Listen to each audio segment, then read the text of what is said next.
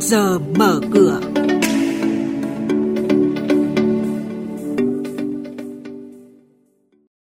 Thưa quý vị và các bạn, chuyên mục trước giờ mở cửa sáng nay sẽ có những thông tin chính sau đây. Nhu cầu khẩu trang y tế tăng đột biến, cổ phiếu Danameco mã chứng khoán DNM tăng 8 lần trong 7 tháng của năm nay. Tuần này có 29 doanh nghiệp chốt danh sách cổ đông thực hiện chi trả cổ tức bằng tiền, bằng cổ phiếu và chia cổ phiếu thường. Sau chuỗi ngày giảm sâu, VN Index bất ngờ tăng vọt 16 điểm khi kết thúc phiên giao dịch ngày hôm qua.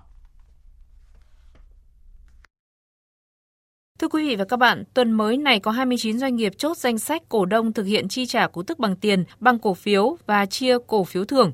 Trong số đó, nhà đầu tư lưu ý hôm nay là ngày giao dịch không hưởng quyền để công ty cổ phần phân phối khí thấp áp dầu khí Việt Nam, mã chứng khoán là PGD, chốt danh sách cổ đông thanh toán cổ tức năm 2019 bằng tiền tỷ lệ 25%, tương ứng cổ đông sở hữu một cổ phiếu được nhận về 2.500 đồng. Thời gian thanh toán là ngày 28 tháng 8 tới. Trái với diễn biến ảm đạm của hầu hết các cổ phiếu trên sàn chứng khoán, cổ phiếu DNM của Tổng công ty cổ phần Danameco đang có sự bứt phá ấn tượng 7 tháng qua.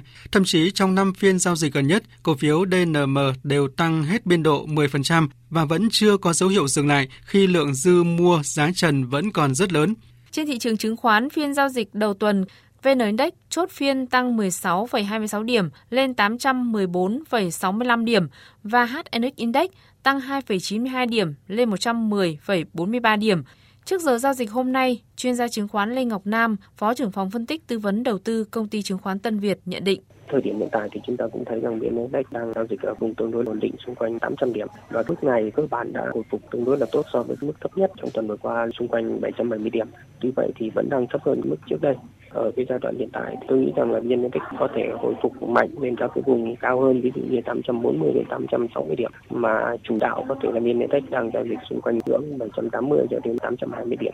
Do đó, ở những cái thời điểm thị trường hưng phấn thì chúng ta nên cẩn trọng hơn. Ngoài ra thì ở một số các cái thời điểm mà chúng ta thấy có cái sự bi quan nhất định lại có thể là cơ hội giao dịch trong ngắn hạn. Do đó chúng tôi thấy nhà đầu tư nên chú ý đến thời điểm mà thị trường có mức giảm điểm tương đối để nghiên cứu các mã cổ phiếu mà chúng ta đã tìm hiểu từ trước ngoài ra thì các ngành vẫn đang tổng thể và kinh doanh cho thấy không phải là quá tích cực. Vì vậy thì vẫn có những nhóm ngành đang có kết quả tương đối là tốt và không chịu tác động trực tiếp hoặc gián tiếp đối với dịch covid. Do đó thì tôi nghĩ rằng là các nhà đầu tư nên tập trung vào các nhóm ngành đó và nghiên cứu, tìm hiểu các cổ phiếu của các nhóm ngành đó.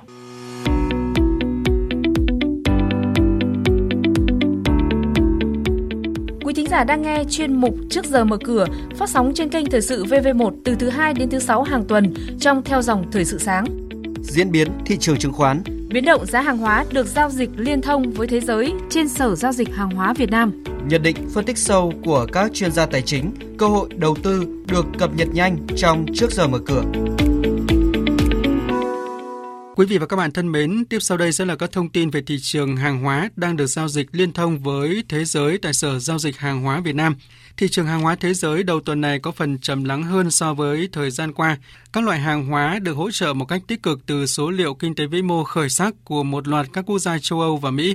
Chỉ số PMI sản xuất chung của cả Liên minh châu Âu trong tháng 7 đã đạt 51,8, cao hơn so với mức kỳ vọng của thị trường.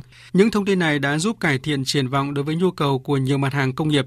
Tuy nhiên, những diễn biến khó lường của dịch bệnh đang hoành hành tại nhiều quốc gia khiến cho các nhà đầu tư chần chừ hơn trong việc đầu tư vào các thị trường rủi ro. Giá của nhóm kim loại quý như vàng hay bạc đã chứng lại sau khi tăng mạnh trong tuần trước do hoạt động giao dịch trở nên thưa thớt hơn. Trong khi đó, giá dầu thô thế giới lại tiếp tục chịu những áp lực từ nguồn cung khi nhóm OPEC cộng sẽ bắt đầu nới lỏng hạn mức cắt giảm sản lượng xuống chỉ còn 7,7 triệu thùng mỗi ngày kể từ tháng 8 này. Nguồn cung tăng thêm khoảng 2 triệu thùng khiến giá dầu duy trì xu hướng đi xuống trong đầu tuần này. Nhóm hàng nông nghiệp có những dấu hiệu khởi sắc hơn nhờ sự hỗ trợ từ thông tin về điều kiện thời tiết tại Mỹ. Dự báo thời tiết cho thấy các khu vực nông nghiệp chính tại Mỹ không nhận được đủ mưa trong tuần này, làm dấy lên những lo ngại đối với chất lượng mùa vụ ngô và đậu tương đang diễn ra tại đây.